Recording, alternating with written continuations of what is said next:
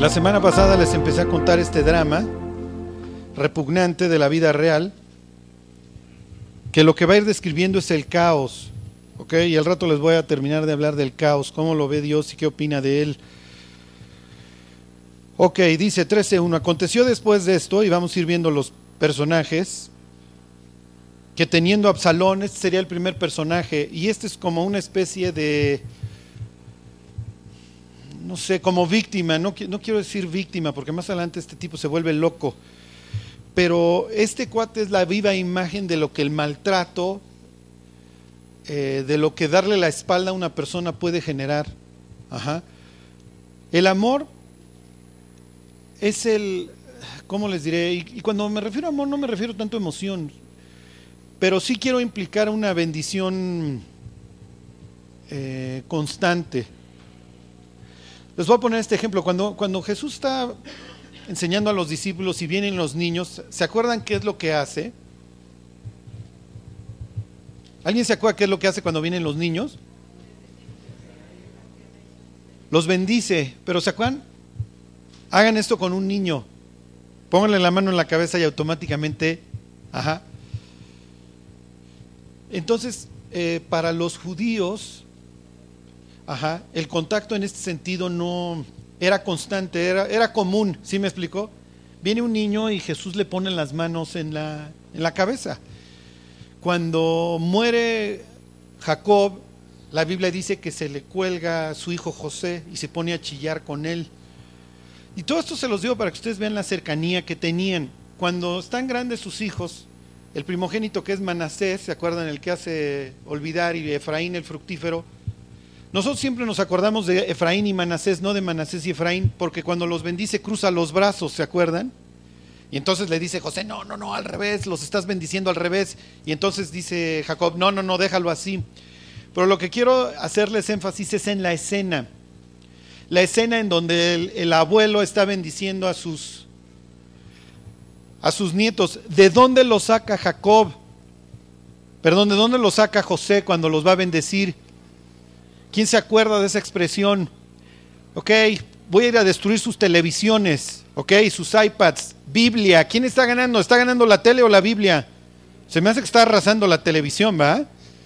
¿De dónde lo saca? ¿Quién se acuerda? de entre sus piernas, exactamente. Entonces piensen en la escena, está el anciano y este tipo tiene a sus, ya, son grandes, Efraín y Manasés entonces ya son grandes, pero los tiene abrazados ahí a sus hijos. Y entonces les dice, diles que se acerquen para que los bendiga. ¿Sí? Entonces, este, lo que quiero que entiendan es, es el cariño, ¿ok? O sea, que se están expresando muchos, muchos este, caracteres en la Biblia. Este tipo, este tipo le fue como en feria con su papá. Por eso se va a volver un perro de pelea. Por eso el día de mañana no les extrañe que tengan un hijo panchito que se da de trancazos en cada esquina. ¿Por qué? Porque no lo amaron, porque no lo quisieron. Y miren, a las mamás las damos casi casi por sentado, ¿eh? Porque la mamá, la mujer suele ser mucho más cariñosa, mucho más afectuosa. Pero en México, como nos enseñaron a ser machos, y no chille, sí, no, no, no chillo, y, ahí vamos por la vida, ajá, te vuelves inexpresivo y te vuelves tieso, te vuelves duro. Ya están los señores grandes anhelando un nieto para tener esta oportunidad de expresar un amor que no le pudieron expresar a sus hijos.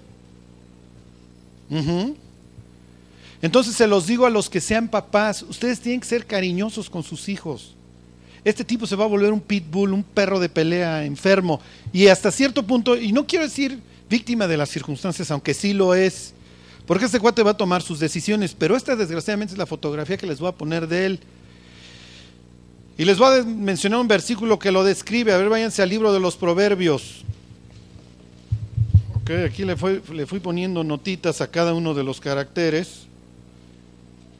Y desgraciadamente esta es la notita que va a describir Absalón, Proverbios 26, 24. y les voy a ir haciendo referencia como en el teatro a los caracteres de qué la rifan y cuál es la característica en su vida. ¿Ok? Entonces dice ahí Salomón, el que odia disimula con sus labios. Esta es la, así se va a comportar durante dos años seguidos Absalón después de este evento. Nada más va a estar de cacería, es lo que se va a dedicar Absalón. Dice más, en su interior está maquinando engaño. Ok, le das la que sigue, Mayolo, regresense a segunda de Samuel. Viene la segunda, eh, ¿cómo les diré? Actriz en este reparto, que se llama Tamar. Dice, aconteció después de esto que teniendo Absalón, hijo de David, Absalón es el tercer hijo de David, eso también se me olvidó decirlo, ¿se acuerdan? Es hijo de Agit. Agit es una gentil. Tenía una hermana hermosa. Esta tipa se, esta tipa, ¿eh? no, no, no, esta tipa no tiene nada. Esta, ahora sí voy a hacer referencia a lo que realmente es esta princesa. Tiene muchos, muchos símiles con otro personaje de la escritura. Dice, es una hermana hermosa que se llama Tamar. Tamar tiene un destino, ¿ok? Por naturaleza, por el estatus en el que nació, por la familia en la que nació. Vamos a ver su descripción, está en el Salmo 45. Tamar desde que nació se ponía su velo, ajá, se disfrazaba de princesa, se ponía sus diademas, sus tiaras, y ahí andaba por todo el palacio con su traje de colores, como como uno de sus tíos abuelos. En la mañana cuando estaba yo con, buscando las imágenes, ahí estaba obviamente mi hija viendo las princesas. Este es el destino natural de, Tamar, esto es lo que ella ha jugado desde chiquita. ¿Ok? Estos son todos sus disfraces, todos sus disfraces tienen que ver con esto. Dice el 45.13, Toda gloriosa es la hija del rey en su morada de brocado de oro es su vestido. ¿Ok? Este, este, salmo todavía no ha sido escrito, este es de los, cantores, de los hijos de Coré, pero obviamente pues esto es lo que David, su, padre, si es que alguna vez se llevó con ella, ¿eh? porque acuérdense que David es caldín de la calle y oscuridad de la casa. Ok, dice, con vestidos bordados será llevada al rey. Claro, porque este es su destino, ella se va a casar con algún rey. Acuérdense de todos estos matrimonios diplomáticos. Su mamá es una princesa, ¿ok? Su papá se llama Jesús. Bueno, el abuelito de Tamar se llamaría Jesús. Él es un rey gentil, tiene su reino ahí al noreste. Y ella fue dada en matrimonio a David en un matrimonio diplomático. Pero pues lo más probable es que la princesita esta, la mamá de Tamar desde chiquita, sabía que ella se iba a casar con un rey, que iba a vivir en un palacio y que iba a ser muy feliz, ¿ok? Como Blancanieves. ¿Ok? Dice, vírgenes irán en pos de ella, pues de que está hablando de su recepción, ahí están las damas, compañeras suyas serán traídas a ti, serán traídas con alegría y gozo, entrarán en el palacio del rey, del rey. En lugar de tus padres serán tus hijos, a quienes harás príncipes en toda la tierra. ¿Ok? Ese es el destino de Tamar. Bueno, regresense, continúan. Continúan. ¿Le, das la que sigue, Mayolo? Entonces los vuelvo a leer. Dice, aconteció después de esto que teniendo Absalón, ya lo vimos, un tipo que va a estar maquinando engaños. El tercer hijo de David tenía una hermana hermosa, es su hermana por las dos vías, no es su media hermana, los dos son hijos de Agit, ¿ok? Que se llamaba Tamar. Se enamoró de ella su medio hermano, Amnón, hijo de David. Este es el primogénito. ¿Ok? Y este, por favor quédense con esta imagen, esta es la, mejor descripción, ¿ok? No voy a usar palabras altisonantes, pero este es el bruto, este es el baboso, ¿ok? A ver, váyanse al libro de los proverbios. Y en esto, mis queridos jóvenes, no se pueden convertir ustedes. Ustedes van a tener que...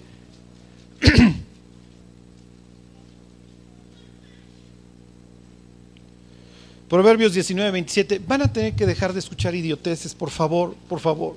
Miren, el mejor comunicador que existe en el universo es el diablo. ¿Ok?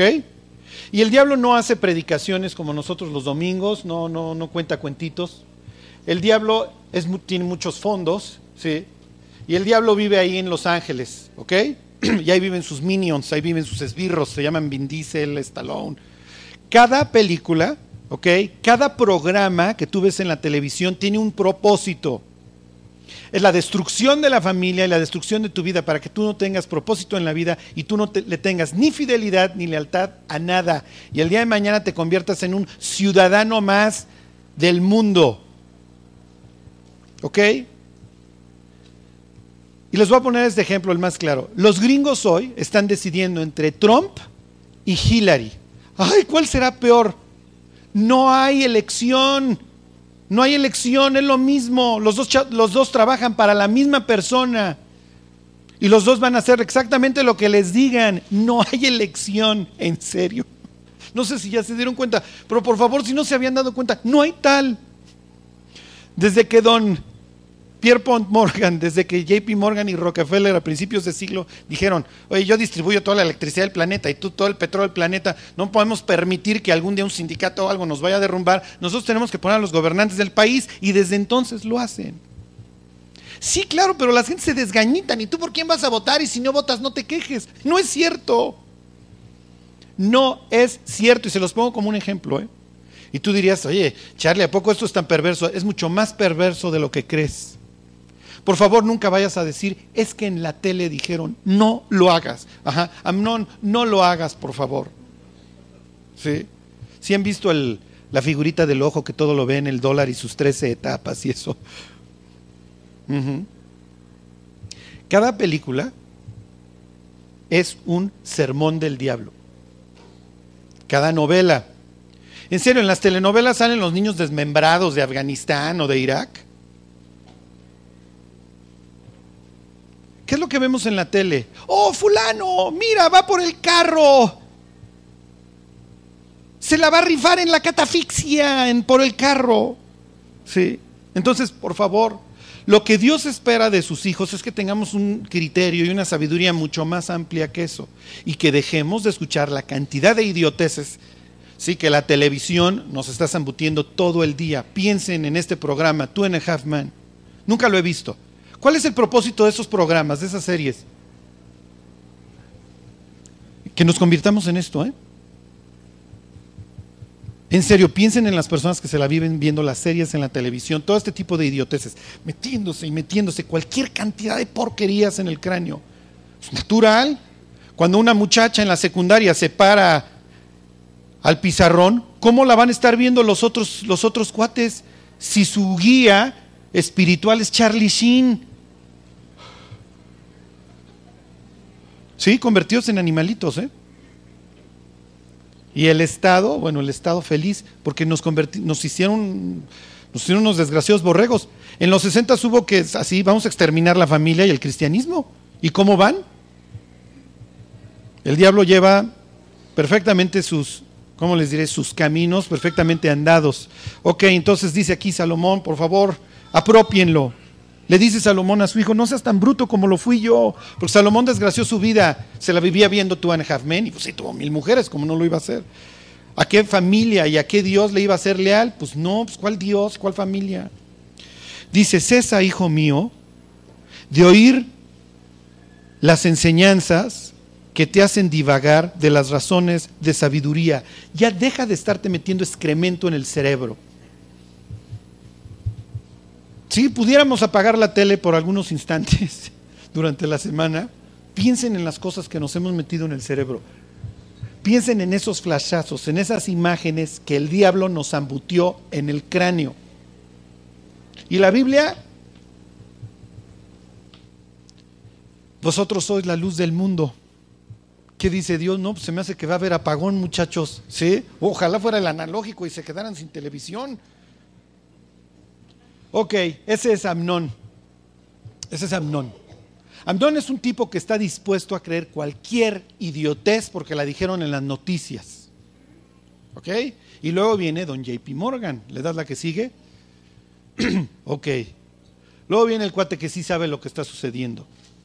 Ajá. La Biblia le llama jajam. Es la misma expresión que se usa para Salomón. este, para Moisés. Hasta la fecha los judíos dicen de Moisés, dicen jajam, quiere decir sabio. Ok, a ver, váyanse, regresense a segunda de Samuel. Y este está en todas las primarias, en todas las secundarias, en todas las preparatorias, en todas las universidades, en todos lados, y está de cacería. Y su presea favorita son los cristianos. Y si son jóvenes y puede destruir su vida desde chicos, hey, mucho mejor. Esto, miles de puntos en la escala infernal. Ok, dice el versículo 2, está el brutito de Amnón, angustiado hasta, hasta enfermarse por Tamar no, es, no la ama, no la ama, eso es muy importante. Lo único que lo están dominando son las emociones. Dice, pues por ser ella virgen, le parecía a Amnón que sería difícil hacerle cosa alguna. Claro, pues esta es la princesa y está guardada y no muchas veces va a estar interactuando con ella. Vive finalmente, son, son medios hermanos, pero viven en lugares distintos, como lo veremos más adelante. Versículo 3, aquí está la serpiente. ¿ok? Aquí está el tipo sabio que se la sabe todas. Y Amnón tenía un amigo. Y Amnón tenía un amigo. Jóvenes, se los he dicho varias veces y se los voy a repetir esta vez. Los, los amigos son como los botones del elevador. Tú los eliges y tú sabes si te llevan para arriba o te llevan para abajo. Yo les puedo decir toda mi vida me dediqué a apretar sótano, sótano, sótano. Y si yo les fuera contando cómo han ido acabando mis amigos, es de terror, ¿eh? Es de terror. Claro, pues es cuestión de trayectoria. Tú manejas a 100 kilómetros por hora de la México a Cuernavaca pues vas a llegar a Cuernavaca. Es por demás que les diga que muchos después de haber caído en las peores ¿cómo les diré? Cosas grotescas van a acabar en el infierno. Pues este es el destino. Esto es lo que más me aterra, lo que más me aterra para mis hijos. ¿Quiénes van a influir sobre ellos? Porque encajar en el grupo, encajar es increíble. Ser parte de es increíble. Piensen, en la cantidad de decisiones que tomamos, tal vez inconscientemente, pero en razón de... Yo me dedico a vender autos y las señoras ya no quieren van, ya no quieren la van. ¿Por qué? Porque es la mamá móvil. ¿sí? Entonces lo que las está guiando es que no quiero, ser la, no quiero ir en la mamá móvil. ¿sí? Igual y en lo más práctico, es lo mejor. Sí, pero soy mamá móvil. ¿sí? Encajar es increíble. Y les decía yo la semana pasada, piensen en el muchacho que nunca ha probado la droga y cuando, está, cuando se le está acercando el turno, tiene en sus manos la decisión, él cree la más importante de su vida, voy o no a encajar, porque si digo que no en este instante me agarran a patadas y me corren, y voy a ser el apestado marica que no fumé. Sí, pero si le entro a la droga sé que estoy brincando una barda y la siguiente va a ser más fácil y la siguiente más fácil. Sí, pero Amnón siempre va a voltear a ver con cara de, ¿tienes o no pantalones? Fíjense, dice versículo 3, y Amnón tenía un amigo que se llamaba Jonadab. Uy, uy, uy, y este es el peor, porque este está suelto en el palacio. Jonadab es hijo de Simea, le hace el hermano de David, es el primo. Uy, uy, uy. Y Jonadab era hombre muy jajam, era hombre muy sabio. A ver, váyanse a la descripción de este tipo ahí en este, Jeremías 4:22, para eso es sabio este cuate. ¿eh? Este es un desgraciado. Este es el cisne que puede pasar cualquier, les digo, cualquier pantano sin ensuciarse una pluma. Y así va a acabar al rato, ¿eh? ¿No? Los que conocen la historia, el cinismo de este tipo y las siguientes palabras que acaba diciendo al final de esta historia son increíbles. Porque además casi casi se goza en todo lo que pasó. Y él nada más lo está viendo de lejos y es el titiretero. Yo creo que hay veces que el diablo ve tipos y dice, ah, caray, este cuate es un garbanzo de a libra. No, no, no. Digo, no me descuido, qué bueno que este no fue ángel porque ya me andaba derrocando. Ok, dice Jeremías 4:22. Y al rato aquí se los voy a casar todo esto con el caos. ¿eh? Dice, porque mi pueblo es necio no me reconocieron, son hijos ignorantes y no son entendidos. Sí, pero para algo sí salieron buenos. Sabios Sí, sí saben hacer el mal. Saben planear un secuestro, saben planear un fraude, saben fornicar, saben seducir. Sabios para hacer el mal. Pero el bien, dice Dios, eso sí no le salía. Y esta es la clase de sabiduría. Váyanse a Santiago, capítulo 3. Y ahorita ya vemos, porque la historia se desarrolla en, en cuestión de días y es una historia espantosa. Ok, Santiago 3:15.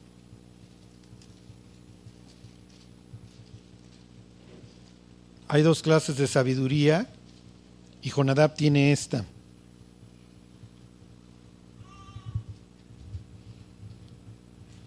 Dice 3.15, porque esta sabiduría no es la que desciende de lo alto, sino terrenal, animal, diabólica, porque donde hay celos y contención, ahí hay perturbación y toda obra perversa. Y este tipo es un perverso, es un desgraciado, es un malnacido, es lo peor que le puedan... Ajá. Si le preguntaras a Jesús acerca de Jonadab, Jesús, ¿qué contestaría? diría, miren, los tropiezos van a venir, pero hay del maldito por el que vienen los tropiezos. Mejor fuera que le amarrara una piedra de esas de molino, que eran unos piedrones, y lo aventaran al abismo. Así se refiere Dios a estas personas que están tropezando a otros, que están invitando, ándale, échate unos quiebres, échate una línea de coca, échate un carrujo de mota. Ok. Y antes de regresar, váyanse al libro de los Proverbios otra vez.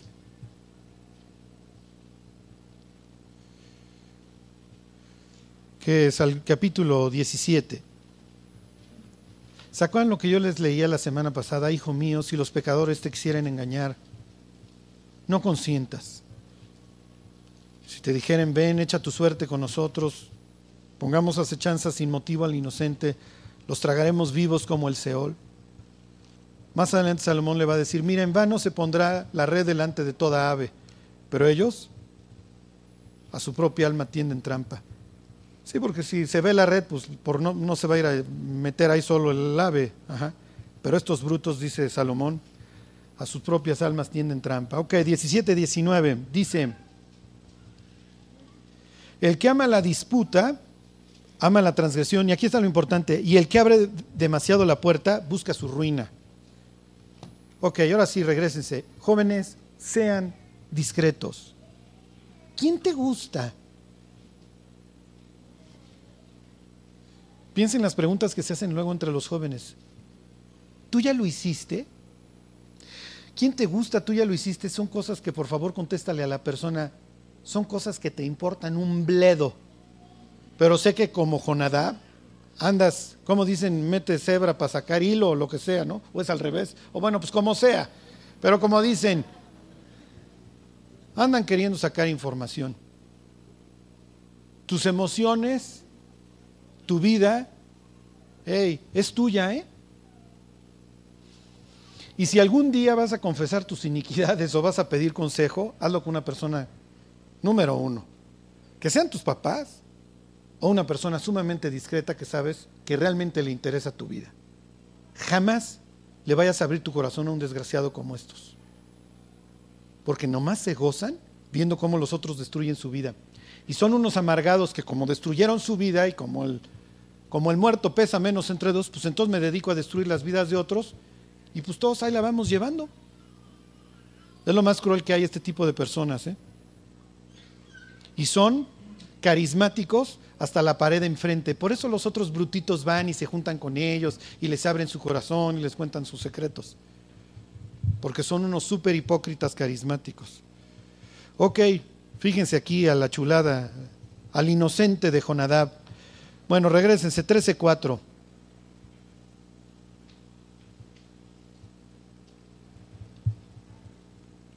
Y este le dijo, hijo del rey, Ajá. Junior. ¿Cómo, ¿Cómo, se llamaba este? Pirurris. Ajá. ¿Por qué de día en día vas enflaqueciendo así? O sea, es como, mira, como me importas tanto, no te quiero ver sufrir. Amnón, te noto delgado, ¿qué tienes? Ay, amiga, ¿sí, sí le suena? ¿Qué tienes, amiga? Cuéntame. Y ahí va la otra brutita a contar todas sus penas y la otra, bueno, feliz. Y el siguiente café. Todas sus cosas saldrán a relucir. ¿Por qué de día en día vas enflaqueciendo así? ¿No me lo descubrirás a mí? Cuenta. Y ahí va el brutito de Amnón. Yo amo a, Tamar, la hermana de Absalón, mi hermano. No, hombre, le está dando un canapé que el otro. Mm. Y Jonadab le dijo, viólala, viólala. Digo, te voy a decir cómo la violas, déjate explico. Dice, acuéstate en tu cama. Fíjense la perversión de Jonadab, ¿eh? Y él sabe perfectamente lo que está haciendo y lo que está diciendo. Y finge que estás enfermo. Y cuando tu padre venga a visitarte, dile, te ruego que venga mi hermana, Tamar, para que me dé de comer y prepare delante de mí alguna vianda, para que al verla yo la coma de su mano. Ok, David va, David chupa el dedo, pero este pasaje lo tienes que ver en el contexto histórico. En aquel entonces las personas morían envenenadas. Y si tú le habías hecho algo, ¿se acuerdan del, del faraón y el panadero y el copero, que los entancan? La vida de Faraón y de los reyes estaba en la mano del cocinero y del copero. Y pues no había el forense que fuera a decir, este cuate le echaron cianuro, pues simplemente le dolió la panza y se enfermó. Lo que está diciéndole Jonadab, que le arrastra el colmillo, es, mira, di que estás enfermo, entonces es muy probable que alguno de tus cocineros, príncipe, te esté envenenando. Y como tienes miedo de que te estén envenenando, pues que mejor que venga mi hermana. Y entonces el David no va a sospechar, no sospecha, ¿sí me entienden? Por eso es que no sospecha y más bien David de quien va a sospechar es de los cocineros de Abnón. Ok, versículo 6, se acostó pues Amnón y fingió que estaba enfermo y vino al rey a visitarlo. Y dijo Amnón al rey, yo te ruego que venga mi hermana Tamar y haga delante de mí dos hojuelas para que coma yo de su mano. ya en el cielo le preguntarán a David, oye, ¿sospechabas algo? ¿Quién sabe? La Biblia se iba a pintar aquí a David como un tipo que peca de bruto, de inocente. ¿Por qué? Porque no conoce a su familia. Pues ¿cómo la va a conocer si nunca le importó?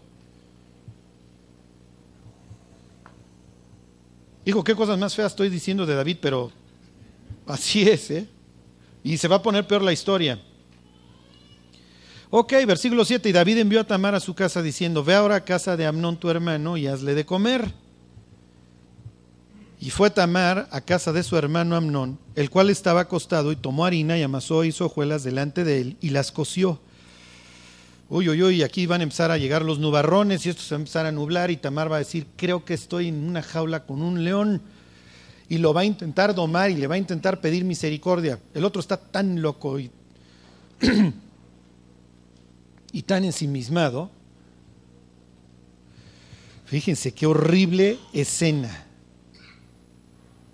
Versículo 9, tomó luego el sartén y la sacó delante de él, mas él no quiso comer y dijo a Amnón, echad fuera de aquí a todos, y todos salieron de ahí. Imagínense la escena, este tipo está en la cama, esta llega con las, con las tortitas estas, y este corre a todos. Y Tamar pensando, ¿dónde estoy? Y a ver cómo salgo de aquí. Y todos mis, todos mi, ilusión que desde chica tengo, igual y se me va a acabar aquí. ok, entonces versículo 10, Amnón dijo a Tamar, trae la comida a la alcoba para que yo coma de tu mano. Y tomando Tamar las hojuelas que había preparado, las llevó a su hermano Amnón a la alcoba. Y cuando ella se las puso delante para que comiese, asió de ella y le dijo, ven hermana mía, acuéstate conmigo. ¿Puede Amnón legalmente hacer esto? ¿Mm? ¿Sí? Marcos dice que sí. ¿Quién dice que no? Ok, Víctor dice que no. Cintia dice que no. ¿Por qué dice que no, Cintia? Pues porque no. ok, ¿alguien tiene otra razón que no sea pues por qué no? sí, sí, Rodolfo. Porque está en Levítico. Exactamente, ¿en dónde? Levítico 18. 18, a ver, vayan. Levítico 18, 9.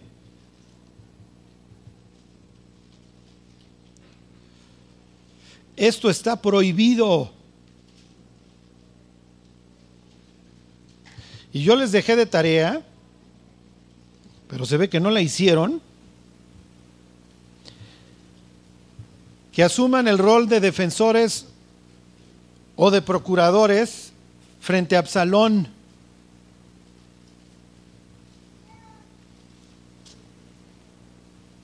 Quiero decirles que tanto capítulo 13 como capítulo 14 de, de, de Segunda de Samuel hablan de la sabiduría, porque lo último que se va a ver aquí son cuestiones sabias.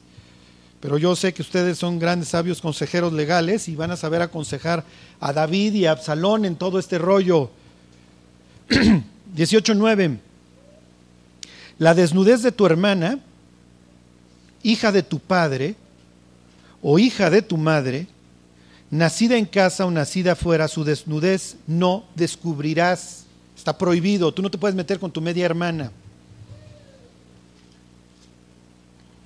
Y aquí ustedes van a ver a una pobre inocente clamando por su vida y, y, diciendo cosas que ella sabe que no suceden, pero está ganando, intentando ganar tiempo para ver si la libra.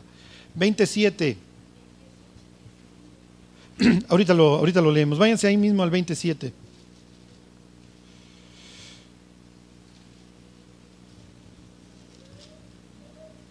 Perdón, 2017. 2017. Tamar está intentando ganar tiempo mientras, mientras sabe que está en la inminencia del peligro. Dice, si alguno tomare a su hermana, ahí están, si alguno tomare a su hermana, hija de su padre o hija de su madre, y viere su desnudez y ella viere la suya, es cosa execrable. Por tanto, serán muertos a ojos de los hijos del pueblo. Descubrió la desnudez de su hermana, su pecado llevará. Ok, regresense a la historia. Pónganse en los zapatos de, de Tamar. Sabe que está a punto de que la violen. Y lo único que está buscando es cómo, cómo me libro, cómo me libro. Ya corrieron a todos, no hay testigos. Es una escena espantosa. ¿eh? ¿Ya se regresaron? Ok, 13:12 dice, ella entonces le respondió, no hermano mío, no me hagas violencia, porque no se debe hacer así en Israel, no hagas tal vileza, esto está mal. Entonces va a apelar a su cuestión moral, pero este tipo no tiene ninguna. Está en un total desenfreno. En la Biblia dice que está enamorado de ella, no, no que la ama, son cosas distintas, pues está enfermo. La codicia, la ve como un capricho. Versículo 13, porque ¿a dónde iría yo con mi deshonra? Y aún tú serías estimado como uno de los perversos en Israel. Te ruego pues ahora que hables al rey, que él no me negará a ti. ¿Se dan cuenta cómo está intentando ganar tiempo? Habla con el rey. Sí, pero el rey le va a decir que no. Sí, pero a mí me vale que le diga que no. Yo lo que quiero es salir de este cuarto. Habla con el rey, no hay ningún problema.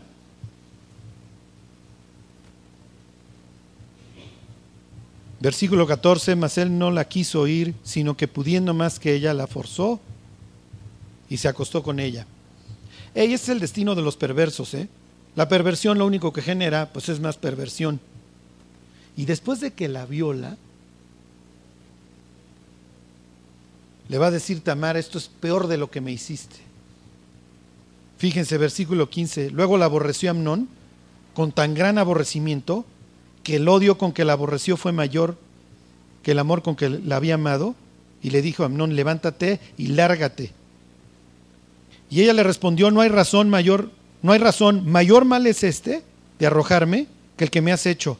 Mas él no la quiso ir, sino que llamando a su criado que le servía, le dijo, échame, no a mi hermana Tamar, échame esta fuera. ¿Por qué es peor lo segundo?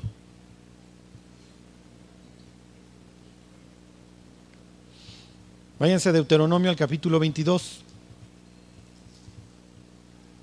Y esto es un caos, ¿eh? Esto es un caos porque ¿qué ley aplicas? Yo les voy a decir lo que yo hubiera aplicado, que hubiera arreglado todos los problemas, porque esto va a acabar en una revolución, obviamente. ¿eh? Absalón le va a decir a Amnón, no te la vas a acabar, mi cuate. Y luego le va a decir a, a su papá, no te la vas a acabar porque violaron a mi hermana Y el violador obviamente yo lo voy a matar, pero tú no hiciste nada, David. Y es más, luego me corriste. Así como corrió este tipo a mi hermana después de haberla ultrajado, cuando no es lo que tenía que haber hecho, así tú también me corriste después de que yo maté a Amnón. Y les termino la historia. Absalón va a acabar muerto también. Y David, cuando le dan la noticia de que su hijo Absalón está muerto, empieza a hacer el recuento de daños. Mi hija violada, mi princesita, mi primogénito muerto, Absalón, a quien siempre le di la espalda, en el infierno, igual que Amnón. Y David va a acabar gritando, Absalón, hijo mío, Absalón, ¿quién me diera que hubiera yo muerto? ¿Quién me hubiera dado que hubiera yo muerto en tu lugar? ¿Y David a qué día se quiere regresar? Exactamente. A ese día maldito en el que el tipo se asomó por la ventana a ver a Betsabé. Y David se quiere regresar a ese día y decirle a Betsabé, somos adúlteros, ¿eh? Dile a Urias que regrese él es el ofendido, que él arroje la primera piedra y que nos maten y que se borre el mal de Israel.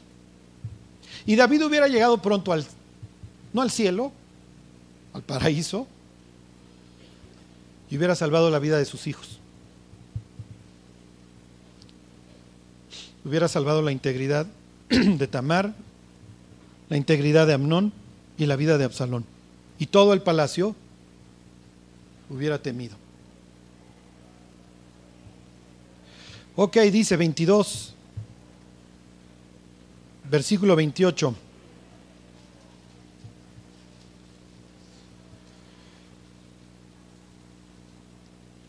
Cuando algún hombre hallare a una joven virgen que no fuera desposada, este es el caso de Tamar, y la tomare y se acostare con ella y fueren descubiertos, entonces el hombre que se acostó con ella dará al padre de la joven 50 piezas de plata, y ella será su esposa, por cuanto la humilló, nunca la podrá divorciar, nunca la podrá despedir. Ok, le está diciendo Tamar, ¿ya me violaste mi cuate? Ahora no me vayas a largar. Me tienes que hacer tu esposa y jamás me vas a poder divorciar. Y este cuate dice, larguen a esta desgraciada con todo el menosprecio que puedes leer entre las líneas escritas ahí. Por eso le dice, lo que me estás haciendo es peor. Porque no solamente me violaste, la ley te obliga ahora a asumir las consecuencias de tus actos. Entonces me vas a mantener, mi cuate, me vas a poner casa y nunca me vas a poder divorciar. Y si me embarazaste, el hijo que nazca va a ser el príncipe ¿eh? y va a llevar doble porción de la herencia, va a ser el primogénito. Ahora, les pregunto, ¿se puede aplicar esta norma a ellos dos?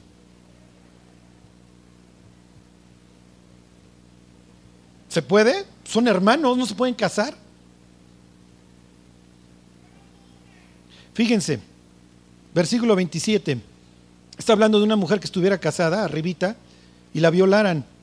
Dice, porque él la halló en el campo, ella dio voces y no hubo quien la librase. La violación se castigaba con la muerte. Fíjense, versículo 26 dice, mas a la joven no le harás nada, no hay en ella culpa de muerte, pues como cuando alguno se levanta contra su prójimo y le quita la vida, así es en este caso. Dios está equiparando ahí la violación con el homicidio. ¿Qué es lo que se hubiera tenido que hacer? La Biblia dice que cuando se acostaban entre hermanos había que matarlos a los dos. Hubieras, tenido que matar a Tamar no, pues no la hubieras tenido que, pero hubieras tenido que matar a Abnón. ¿Saben qué dice la historia que hizo David? ¿Alguien se acuerda? Se enojó. No, no, bueno, pues ya la hicimos, David. ¿Qué? No, no, se enojó. Mi papá se enojó porque violaste a Tamar. ¿eh? Ya. Suban la alfombra, como en todas bonitas familias, Echen las porquerías execrables ahí y bajen la alfombra. Y aquí no pasó nada. Sí, por ahí está el tío depredador, por ahí está el primo depredador, pero aquí no pasó nada. ¿No vas a hacer nada, David? ¿Y qué dice David? Pues ¿qué voy a hacer si yo mismo soy un adúltero y a mí no me la aplicaron? ¿Qué lo voy a matar? ¿Voy a matar a Amnón? ¿Que el rey de Israel va a salir a apedrear a su hijo frente al resto de las naciones? Sí, David, pues es lo que dice la ley. Ahora, si no la quieres aplicar, pues espérate. Vas a ver en qué acaba esto. Regrésense tantito, ya les voy a hablar en cinco minutos de lo, de lo que es el caos y lo que Dios nos prometió para el caos. A ver, váyanse otra vez, 4.22, a la descripción de Amnón. Quiero decirles, y aquí les voy a terminar de contar la historia, perdón, la descripción de Jonadab. Y aquí se los voy. 4.22 de Jeremías.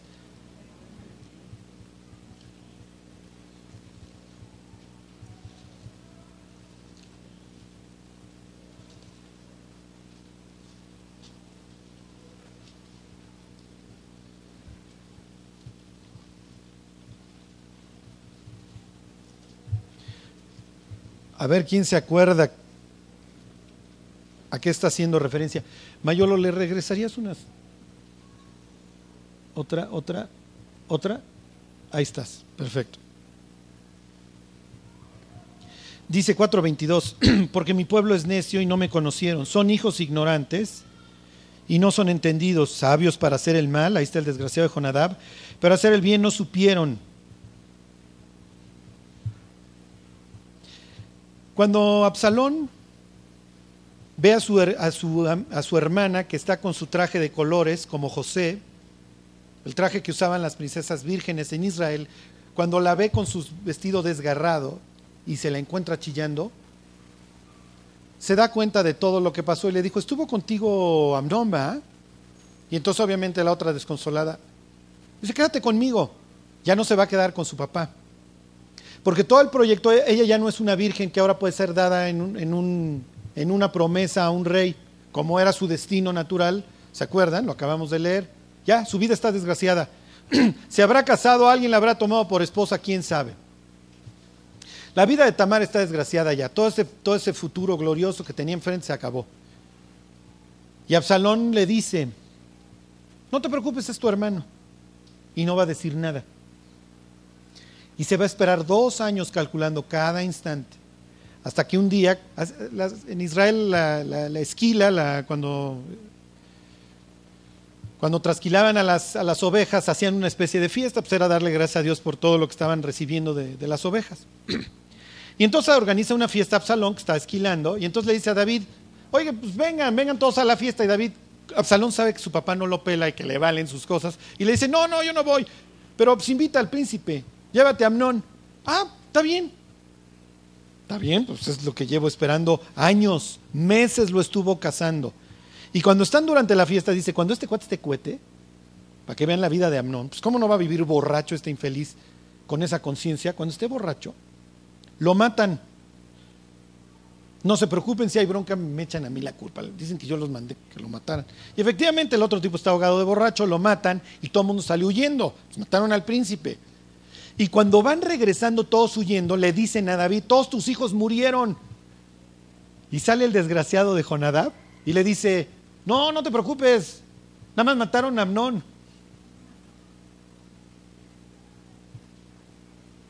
Y David, ah, bueno, nomás fue Amnón. Y Jonadab, sí, nomás fue Amnón. Ya, ya la traía sentenciada desde que violó a su hermana.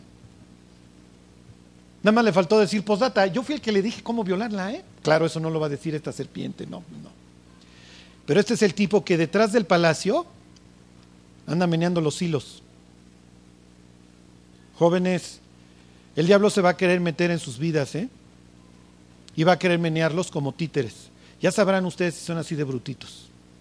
Porque todos tienen sus amigos Jonadabs, ¿va? Ándale, vente a echar unos chupes. Vente a echar unas drogas. Vamos a fornicar. Vamos a subirnos a un camión a violar. Fíjense qué dice el siguiente versículo ahí en Jeremías. Miré a la tierra y aquí que estaba asolada y vacía. Y a los cielos y no había en ellos luz. ¿Qué pasaje de la Biblia está haciendo referencia aquí? No, estaba a tierra ¿Cómo? Génesis 1, 2, exactamente, caos. Ok, piensen en esta escena. Jesús está siendo bautizado y sale de dónde? De las aguas. Y le viene aleteando una paloma. Ok, tómenlo, viene aleteando, desciende sobre él el Espíritu Santo y se le posa como una paloma. Esta imagen tiene mil palabras. Aquí dice que no vayas al antro. ¿En serio, Charlie? Sí, es lo que dice. Génesis 1, 2, váyanse.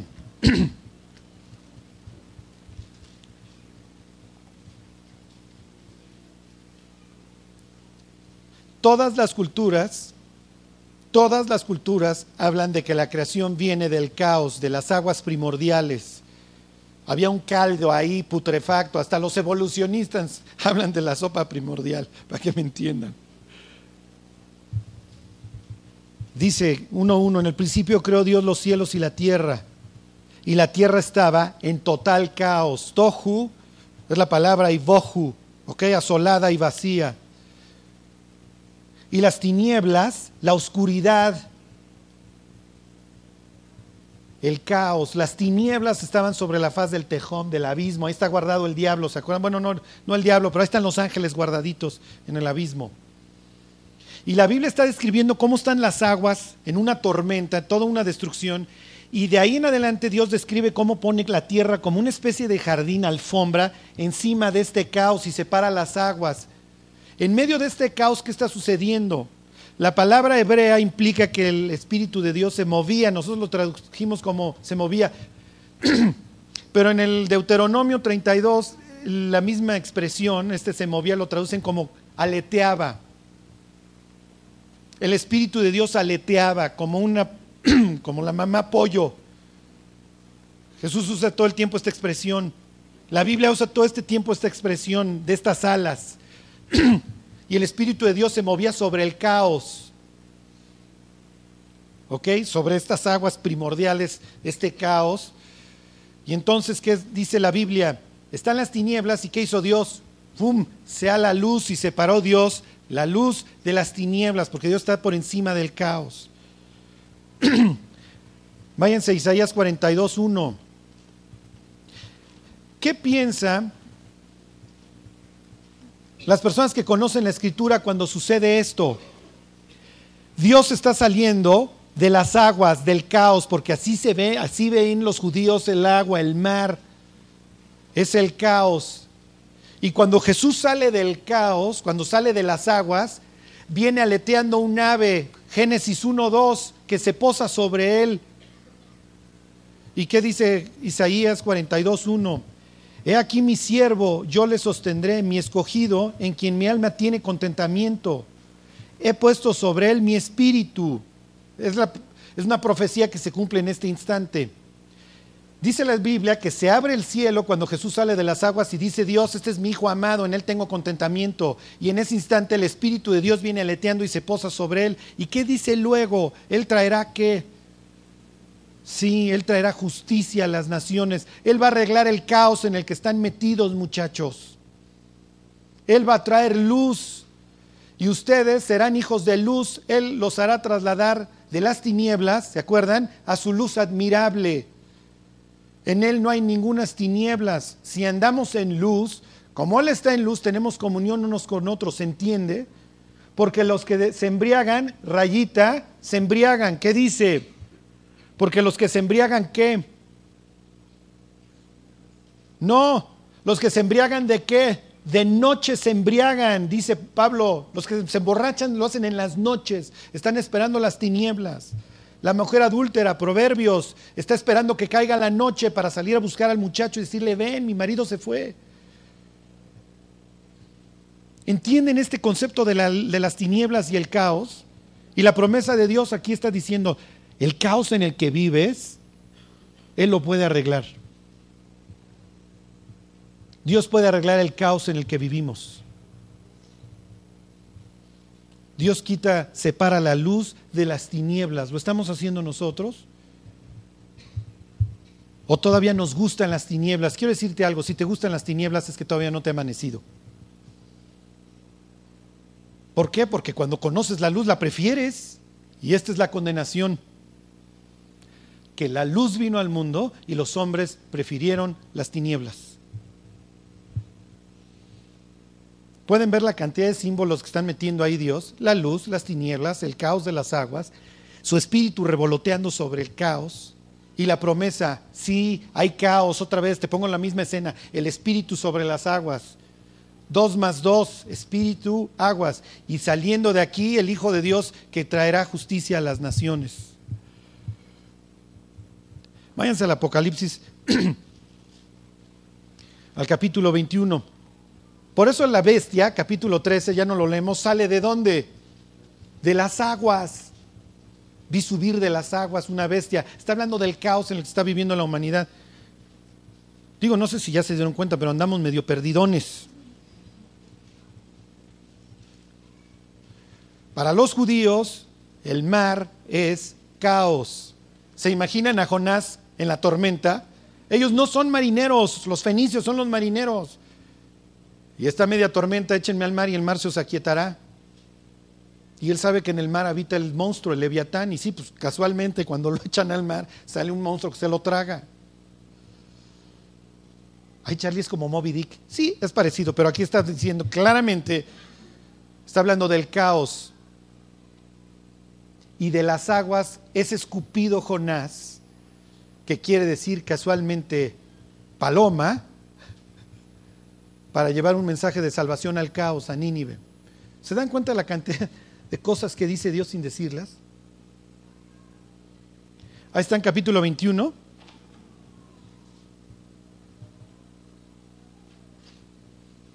Vi un cielo nuevo y una tierra nueva porque el primer cielo y la primera tierra pasaron y el mar ya no existía más. Ay, tan bonito Mazatlán, Señor, y ya no va a haber. No lo vayan a decir, por favor, porque va a decir, vienen de satélite, ¿verdad? Tampoco se vayan a echar el oso de decir, Señora, qué hora oscurece aquí? Son de satélite, ¿verdad? No, aquí no oscurece. ¿Por qué no hay mar? Porque en el cielo no hay caos. En el cielo todo es perfecto. Capítulo 22, versículo 5. No hay noche, no hay ni mar, ni hay noche. ¿Por qué? Porque no hay caos ni tinieblas. Hoy sí hay. ¿Y quién lo va a arreglar?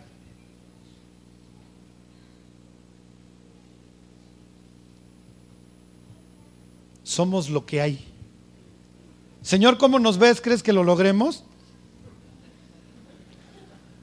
Por eso Dios no responde a algunas oraciones. Yo creo, dice, mejor para qué les digo.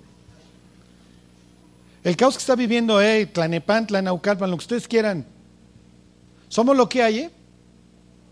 Somos las palomas, somos los jonases, que somos escupidos del caos de nuestra vida para que vaya un, un, mensaje de esperanza al, al caos que está viviendo la humanidad. David, te metiste en Tohu y Bohu. Tu familia, tu vida se va a convertir en este caos, en estas tinieblas horribles. Porque algún día diste una vuelta equivocada. Sí, sí lo hiciste, David, pero luego pudiste haber arreglado. Y seguir la luz, seguir la palabra de Dios. Y sí, ya, pues mata a Amnón. Sí, pero pues yo adulteré y a mí no me pasó nada. No, pues sí te pasó, se murió tu hijo, ¿no? Pero que ya no se te sigan muriendo. En tu luz, ¿quién termina la frase? Veremos la luz. Todos los días. Todos los días. Nunca se apartará de tu boca este libro de la ley porque somos la luz. Y este es el mensaje que le tenemos que enseñar al mundo. ¿eh? Piensen, la próxima semana vamos a acusar o a defender a Absalón como cada uno quiera. Porque esta historia de Absalón aquí apenas empieza. ¿eh? Y va a tener un final trágico. Dios, y tómenlo literal, cuando hace esto está diciendo, hey, yo voy a traer justicia a las naciones, yo voy a arreglar. ¿Cómo lo vas a hacer? ¿No escucharon la frase hijo amado? Sí, hijo amado, Dios le dice a Abraham, no me rehusaste a tu hijo amado, a tu único. Y no, no era su único, por ahí andaba Ismael. Y se lo dice justo cuando lo acaba de sacrificar en el monte Moria. Y Dios dice, sí, voy a arreglar tu caos en la cruz. Voy a dar mi vida por ti, te voy a perdonar, te voy a librar de la culpa y te voy a dar una nueva vida. Para que ahora sí arregles no solamente tu vida, sino de las personas que te rodean. ¿Se acuerdan? Reedificarán las ruinas antiguas, levantarán los asolamientos primeros, reedificarán las ciudades arruinadas y luego lo que somos, los escombros de muchas generaciones. En el sitio en donde estás, es el sitio donde Dios te ha llamado a hacer luz y a arreglar. Y si en ese sitio, en ese caos en el que vives, se está moviendo el espíritu con el propósito de que si obedecemos a Dios podamos escuchar muchas veces cómo Dios prende la luz y otras personas vengan a su conocimiento y ahora también anden en luz y dejen de amar las tinieblas. Bueno, vamos a orar que Dios nos guarde de ser caóticos, ¿eh? que ya no seamos parte del problema, que seamos parte de la solución.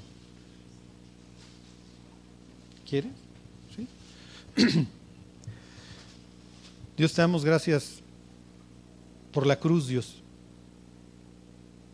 por tu Hijo amado a quien mataste en nuestro lugar, Dios, para que saliéramos del caos de nuestra vida, de las tinieblas que reinaban y pudiéramos conocer tu luz. Guárdanos, Dios. Danos amor por tu vida, por tu justicia, Señor. Danos amor por ti y llévanos, Dios, realmente abominar las tinieblas como lo haces tú. Que podamos amar al mundo, Dios, como lo hiciste tú, con compasión pero sin pudrirnos con Él. Que así sea, Señor. Te lo pedimos por Cristo Jesús. Amén.